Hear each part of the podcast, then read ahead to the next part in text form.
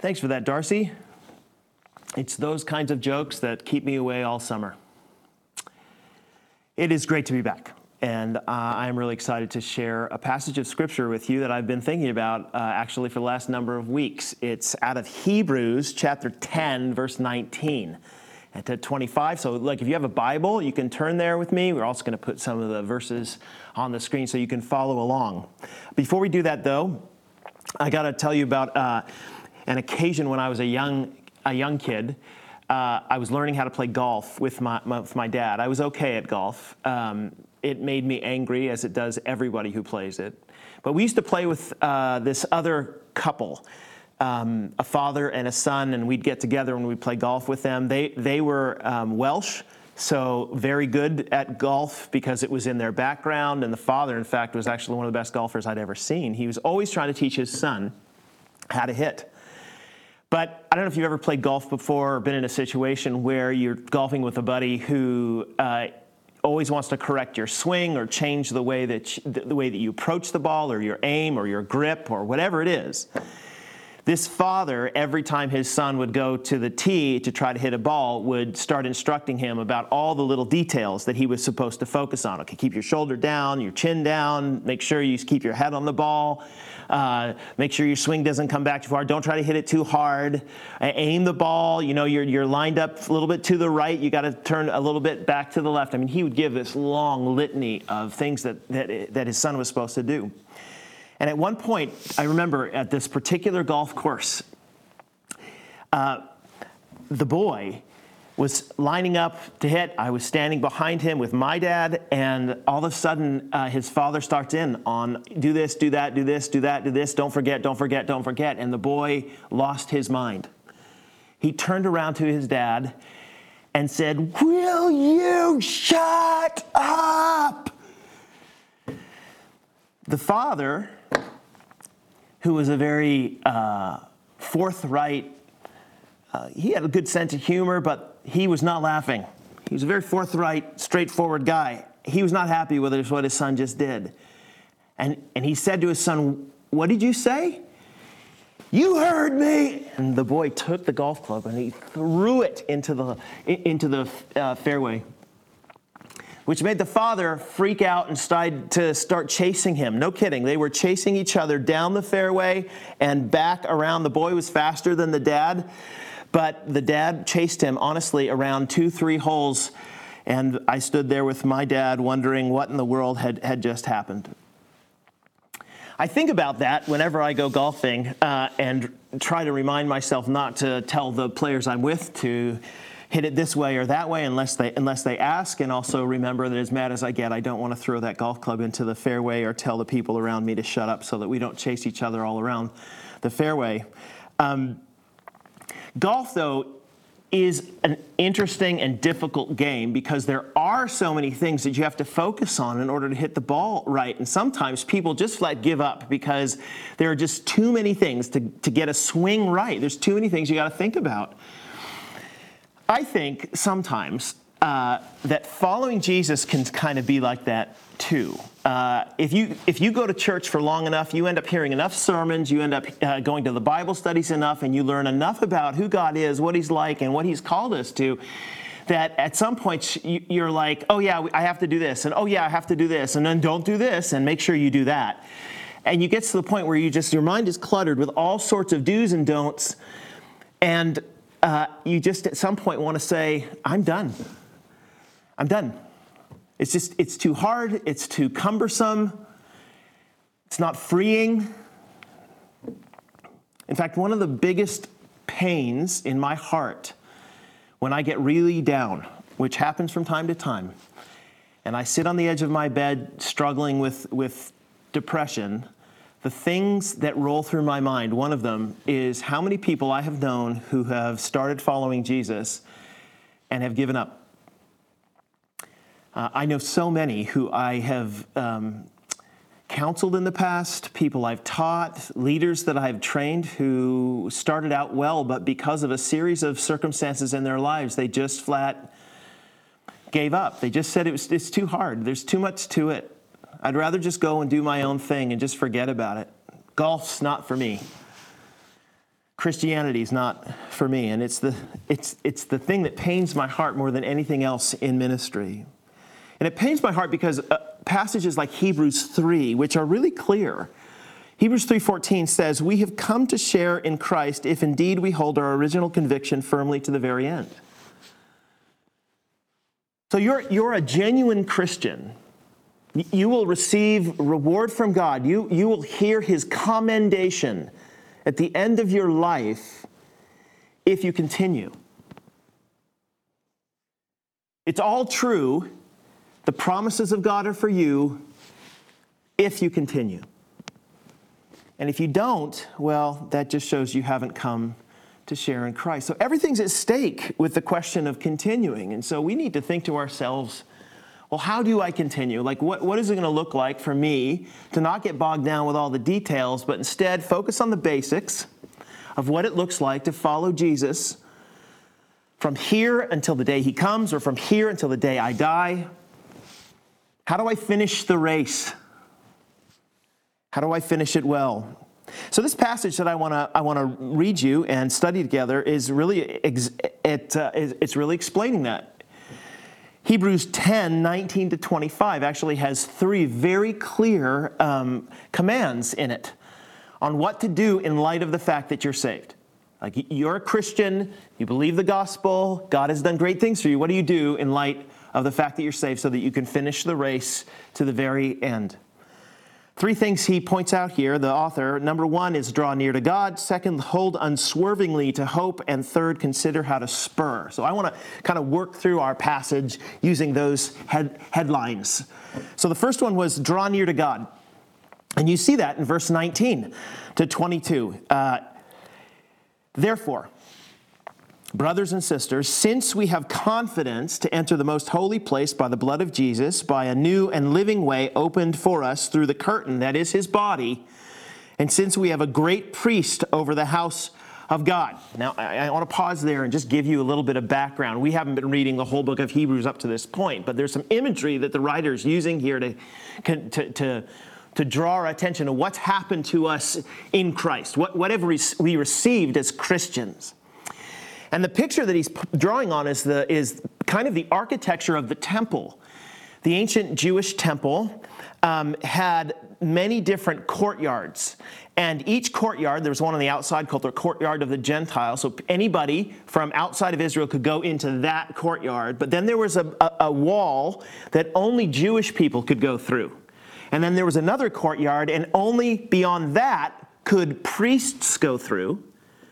And then there was a, a centerpiece called uh, the Most Holy, the Holy of Holies, and only could a high priest go in there. And then there, inside of that was a little box and that box had the Ark of the Covenant in it. it that box had all sorts of um, all sorts of holy uh, uh, things in it and the, the, the high priest could only go in there once, once a year to make, uh, to make amends for the people, to offer sacrifices in there. If he got it wrong in that little box, he would actually die because only perfection could be expected from a holy God. But you see the image, right? I mean, the closer you get to God, the more holy, the more righteous you had to be, to the very point that if you were going to enter his presence, you had to be perfect or you would die. This is the image that he's drawing on.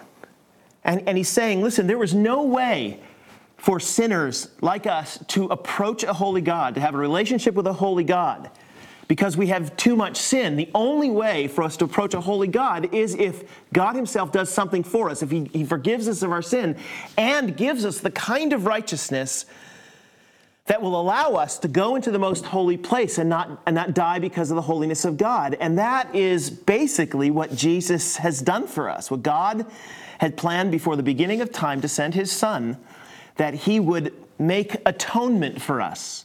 He lived the life we should have lived, the perfect life we should have lived. He died the death we should have died, taking on the punishment for sin in our place.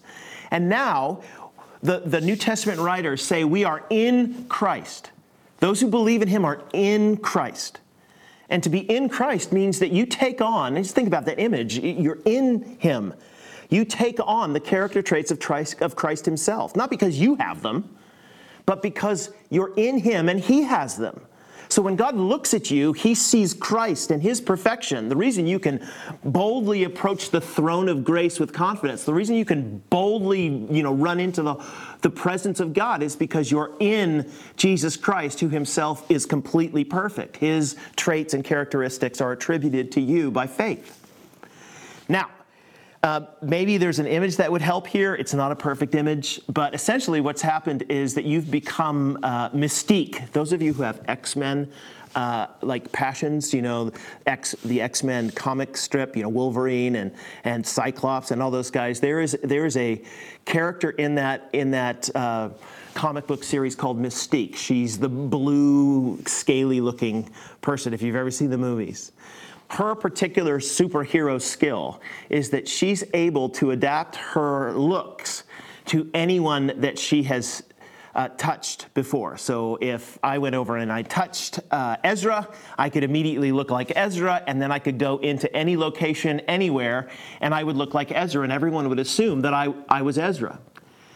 This, of course, grants you all sorts of access that you yourself don't have.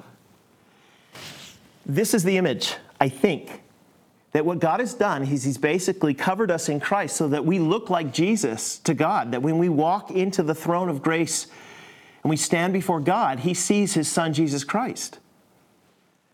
That's what's happened to you. And so the writer of Hebrews wants to establish that and say, You have full entrance. You can boldly go in. You can draw, you can draw near to God. And because you can draw near God, he finishes in verse 22 let us because this is all true. Let us draw near to God with a sincere heart and with full assurance that faith brings. Having our hearts sprinkled to cleanse us from a guilty conscience and having our bodies washed with pure water. So, in other words, because God has established a way for you to approach Him through the blood of Jesus, sacrifice for you, because He's done that, then do it. Why would you not do it? If you have the access, if you have the riches, why would you not deploy those riches? If you have the access, why would you not draw near? There was a woman I read about a number of years ago um, who lived basically as a homeless woman on the streets. Uh, she was known around the soup kitchens and the other locations of her city to be a regular there. She, she actually would sleep often in the homeless shelters. She wasn't always around. Uh, sometimes she would depart and come back and was in the homeless shelter again. And so people thought she was very poor. They used to give her financial assistance and all sorts of things like that. Well, unfortunately, one day she, she, she passed away. And uh, when they were researching her holdings, her estate, which of course they thought was nothing, they actually found that this woman who had died had an enormous amount of wealth. She had something like 1.2, 1.3 million dollars to her name that she never used. Instead, she would sleep in these soup kitchens, uh, sleep in these in these homeless shelters and eat at the soup kitchen. What a shame, right? Here's this lady who's got all sorts of wealth and all that she possibly needs to live a life that isn't on the streets, and yet here she is living on the streets and not deploying the wealth. This is, this is what the author of Hebrews is trying to urge you. Don't be this person. If you have the wealth, spend it. If you have the access to God, then use it to access God. If He's invited you to draw near and made a way for you to draw near, then, then draw near. There's nothing to fear. But we do fear. A lot of times we don't draw near to God. Why? Like, what's going on in us to make it so that it's hard for us to draw near to God? I've, i mean, I've got a couple of answers to that. I think one of the reasons is because we have shame.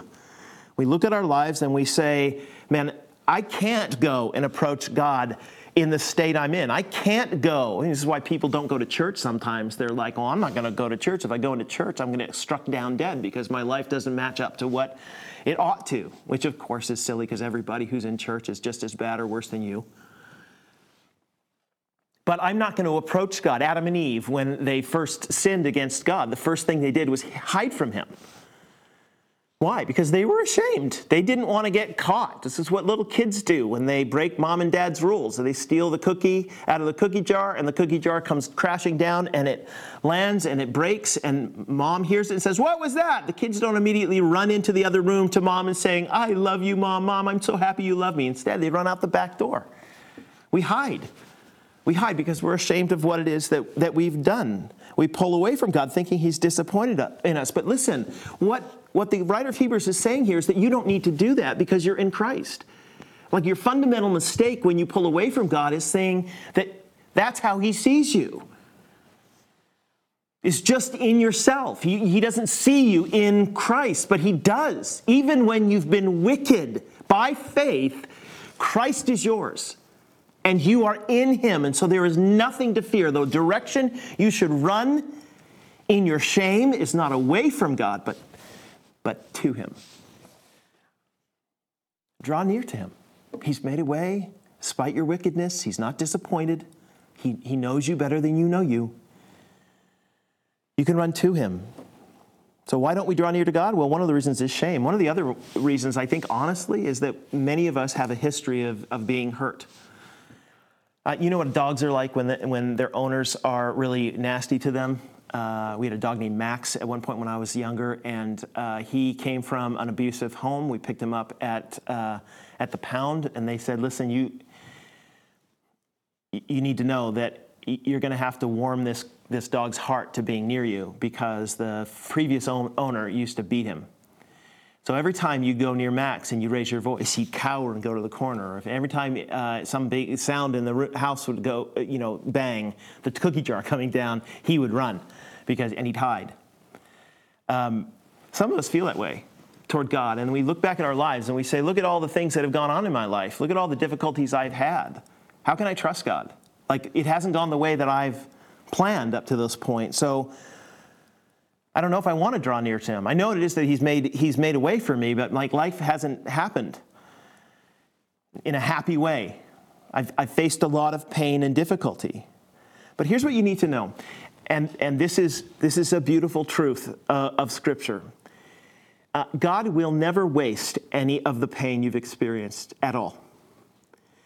Uh, if you believe, as our culture does, that the end of your life is just the end of your life and there's nothing out there, the universe will just coldly stare back in indifference towards you, and the best you can do is just live in the moment, you know, try to get as many whooshes as you can, which is really the message that our culture has. If you believe that, you have no hope for the suffering that's gone on in your life. You can just want to be vindictive and get angry. But listen, if you're a Christian, you know that God is for you. You know that He's made a way for you to draw near to Him. You, you, you know this. And you know that all of the suffering that you've faced is, is, is going to be used for your, for your good. God is not a vindictive killjoy. He, he is a loving father. And as a loving father, some of the pain that you've experienced in your past has had a, has had a purpose, even though you didn't know it in the moment. I've used this the illustration before of a, of a child going to get their shots. You know, the parent takes them in to get the doctor to give them a vaccination. And the vaccination, you know, they, the, the child's laughing, and then the doctor pokes the child with the needle, and the child freaks out looking at the parent like, What have you done to me? And the parent knows, well, I'm doing this to you because it's for your good in the long run. It might, you might not feel that way in the present moment, but listen, I have reasons for what I'm doing, and I can't explain to you right now all the ins and outs of, you know, virology. But in time, you'll see that this was worth it. So you can draw near to God even if you're ashamed and even if you've been hurt before, the direction to go is always to draw near to Him. Christ has made a way for us to boldly approach Him. So draw near. Second, um, in order to finish the race, in order to keep following Jesus, we need to hold unswervingly to hope. That's the language that's used in verse 23. Let us hold unswervingly to the hope we profess. For he who promised is faithful. Let us hold unswervingly. The, the, the word there is a, a delightful Greek word that really is trying to emphasize the idea of having a death grip on something, being unmoved. If there's an earthquake, you're the pillar that doesn't shake, that holds up no matter what. I was driving here actually a little bit ago, and there was a, a, a spider off the edge of my, my um, mirror. And uh, you know, they sometimes spiders will make their web between there. And I was driving along, did only notice it toward the end of my uh, end of my drive to the to the church, and I noticed that this spider was flinging in the wind, but he had he had held on all the way across town in the wind like this. And I thought, now there's a picture of holding unswervingly to something.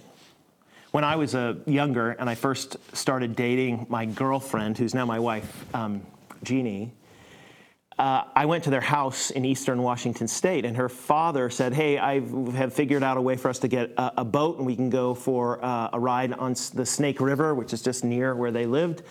Uh, we can go like tubing and water skiing and stuff. And so we went down there and we sat in the boat, and I was with her. I mean, it was very early on in our relationship, and so, you know, he was trying to get to know me, the mom was trying to get to know me, and like, so I, I uh, remember they said, "Do you want to go tubing?" And I said, "Yeah, that I'd love to." And I grew up around lakes and had friends taking me tubing all the time, so I was quite used to staying on a tube. I remember getting on that tube, and my now father-in-law decided that he was going to punish me for coming across the state and having any interest in his, his daughter.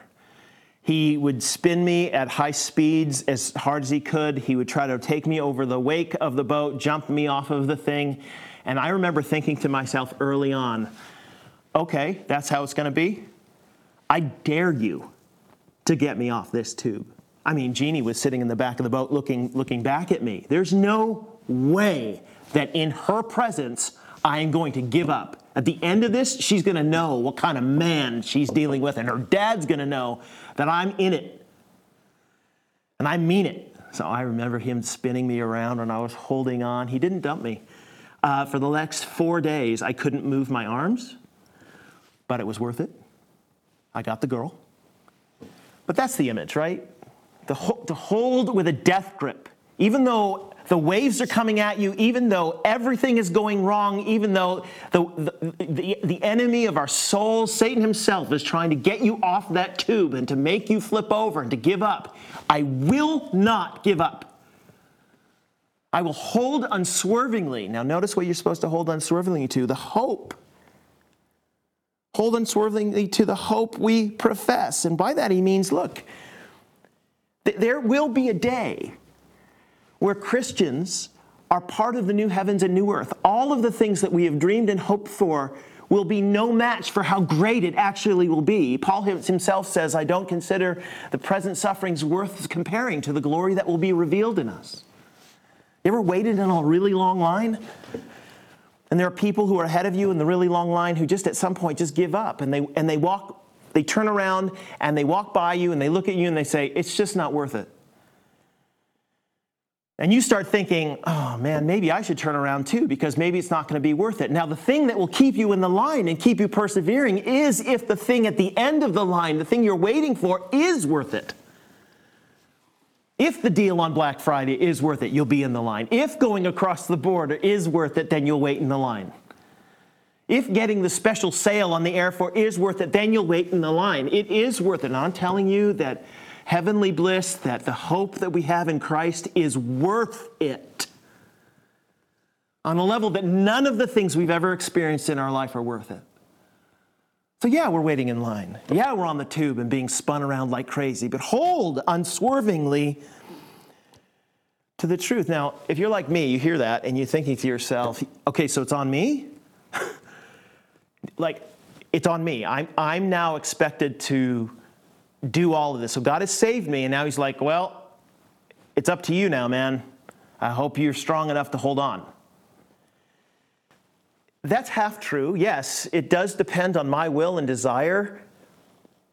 But that will and desire and the power to hold on actually comes from somewhere else. You saw the last phrase, did you not hold? It, let us hold unswervingly to the hope we profess, for he who promised is faithful. So it's not, it's not all on you. There is a power source that will come to your aid and actually drive you forward the moment you, you start pedaling. Now, I'm using the image of pedaling because I've been riding my bike this summer quite a bit. And uh, I've, I've learned one of my most hated experiences on my bike is when I am going as hard as I can on my bike, wherever, up a hill, in the flats, whatever it is, and next to me goes by somebody who is pedaling at one, you know, one quarter the speed that I'm pedaling. They're sitting very upright on this bike and they're just flying past me. I'm like, what is going on? And I look down and I realize that they have an electric bike. And here I am. I got no, it's just my power, and I'm trying to give it as much as I can. And they're kind of just sitting up straight and saying, Hello, good day to you. Hi, how are you? It's a lovely day. They want to have a conversation with you, and they're barely pedaling because the motor inside this bike is actually doing the work. And I think that's what it's like. I think that's ultimately what God says. Listen, just get on the bike and start pedaling, right? Hold unswervingly to the truth. Hold on to the tube. But I'm telling you that the moment you start doing it, I, by my Holy Spirit, will come and I will empower you to keep going. So ultimately, it will be my work and not yours. It'll feel like it's your work It'll feel like you're gripping for deadly for, for life, but ultimately it's my work. All I need you to do, all I need you to do is keep pedaling.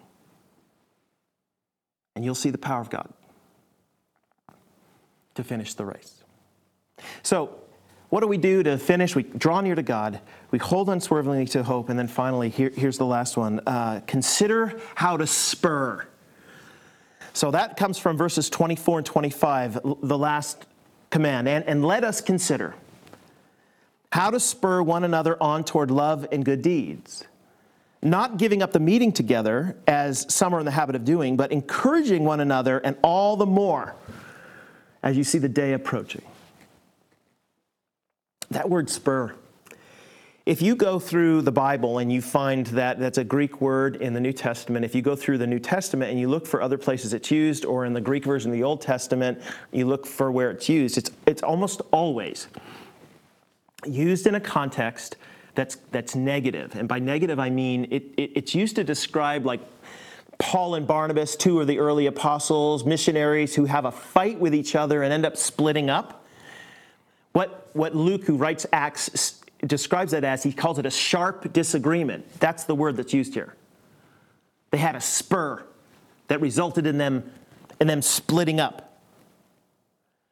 The word actually probably should be used as provoke. There's a provocation to, to provoke another. My, my wife is uh, my dearest friend, and I am a very playful person. Those, of, those who know me know that I, I like to goof around a lot there are a couple things that she cannot stand. One of them is that when she's going to sleep at night, uh, she has to have her hair pulled all the way back so it's not on her face. And sometimes I'll, I'll lay down in bed next to her and I'll just take her hair and I'll throw it in her face. And she'll push it back and then I'll throw it in her face. She'll push it back and I'll keep throwing it in her face. And she pushes it back. Stop it, stop it! She'll start getting mad at me. That's what it means to provoke. Some, she, she, used to pull her hair back in, uh, in a braids or work real hard and getting her hair nice and tight in her head. And I'd walk up to her after doing it and I'd just take my hand and push it backwards so that it poofed back up and she'd have to do it again. That's what it means to provoke. Now, those are negative things, of course. They, they lead to fights. But the language here is you're not, we're not supposed to spur one another toward anger. We're supposed to spur one another toward love and good deeds. So take the same kind of provocation, that same kind of effort that's required to provoke somebody to anger, and turn it around and say, I'm going to use that to provoke you to love and good deeds. That I'm going to invest myself in your life so much that it's going to spur you, it's going to provoke you. You won't be able to sit still. You won't be able to massively just coast because there'll be a spur in your life. Now, what does that look like to spur? He actually gives two very, uh, one actually big, big example that is stated both in a positive way and a negative way. The negative way he states, if you notice the next phrase, uh, phrase, let us consider how we may spur one another on toward love and good deeds, not giving up the meeting together, as some are in the habit of doing. So, one of the ways you do this is you keep part of God's local church. You keep part of what God's doing in the community of faith. Now, in, the background of Hebrews, one of the challenges they were having was that uh, there were a lot of persecution coming on the Christians, but there were not persecution coming on to Jews. So the government was really uh, picking on Christians, but if you were Jewish, it was okay. Now, a lot of the people who were Christians came from uh, Jewish backgrounds. And so they, were, they had a decision to make. They were like, well, either I keep identifying with these Christians and face the persecution, or I abandon the Christian community, go back to the Jewish community and get, community and get out of the persecution. And some people were in the habit of doing that. Some people were like, you know, it's not worth it. I'm going to I'm going to give up. I'm going to abandon it. And, and the writer of Hebrews is like, no, no, no, no, no, no. You, listen, if you do that, you, you will not finish the race. If you abandon the community, you, you will not finish the race. Now, it could be also because people are apathetic. In our setting, I think that's probably more the case. They're indifferent or apathetic. Oh, I don't really, church is hard and Sunday mornings are really nice, and I'd much rather just spend time, you know, doing my own thing. My kids have sports. You know, I, so in the end, what ends up happening is that people abandon the community of faith, and ultimately, after they abandon the community of faith, they abandon the faith. It's a well worn path. So, the negative thing, what we're not supposed to do is to give up our meeting together, to abandon that community faith. But, he says, instead, we are to encourage one another. So, don't abandon, but instead spur by encouraging, provoke by encouragement. Hey, you can do it. You can keep on going. You can make it. Which means, of course, that if you're part of a church, it's not looking at the backs of somebody else's head or just going, ticking the box, I went to church today, and then going home. It's an involvement with the people of God. It's getting involved with your brothers and sisters because there will be a moment in your life where you need the spurring encouragement from them. And I guarantee you that they need the spurring encouragement from you. You can spur them on toward love and good deeds so they continue in the faith by, by encouraging one another. Now, I, you know, if we're going to be honest, it's that's really hard during a pandemic, isn't it? I mean, because right now we're we're sitting at home, you know, in our jammy pants and with our coffee and, and, and our cinnamon buns, and that's fine for now. That's that's great for now. But how how are we going to do that now? How, how are we going to make it to the end if this continues that we just have, we're separated as a church we can't physically be together well I, listen i think there's a few things that, that we can do um, i think that we need to ma- probably make a greater effort to connect ourselves with these videos with the teaching that god's giving not just from any church but from your church from people you know and that you trust from people you can make a phone call to or have a meeting with in the middle of, uh, of the week. Um, I think that uh, watching some of the other material that we put out or getting engaged with other Christian uh, community material that's online for now, then maybe doing something midweek, maybe listening to some podcasts of sermons or getting a good book and listening to the book, you know, read uh, as an audiobook as you drive around or something, some Christian content. Um, and I think it's, you know, even though it's hard, you can attend stuff uh, either digitally, you can do it by Zoom. Some of the, all of our meetings these days are being carried by Zoom, but you can also come on weekends to, to church. You don't need to do it every week, but I got to tell you that it would be lovely to see you. I'm preaching every weekend. It's to be, it's to be great. And it's going to help you not abandon the, the community of faith. We have community groups that run and watch parties, but ultimately, here's my big push that when all this is over, and it will be over, COVID is not going to last as long as the Lord our God when it's over, then you need to commit yourself to being a part of the local body. You need the presence of your brothers and sisters to spur you on. Well, let me finish with this. I, I think everything is at stake in what it is that I said. There's a reason I chose this passage to talk about because I'm asked repeatedly by people, What is your greatest fear in the midst of this pandemic? And one of my greatest fears for the Christian church is that people will abandon the faith because one of God's chief means of keeping them in the faith, the actual community of faith, the church itself, is not meeting.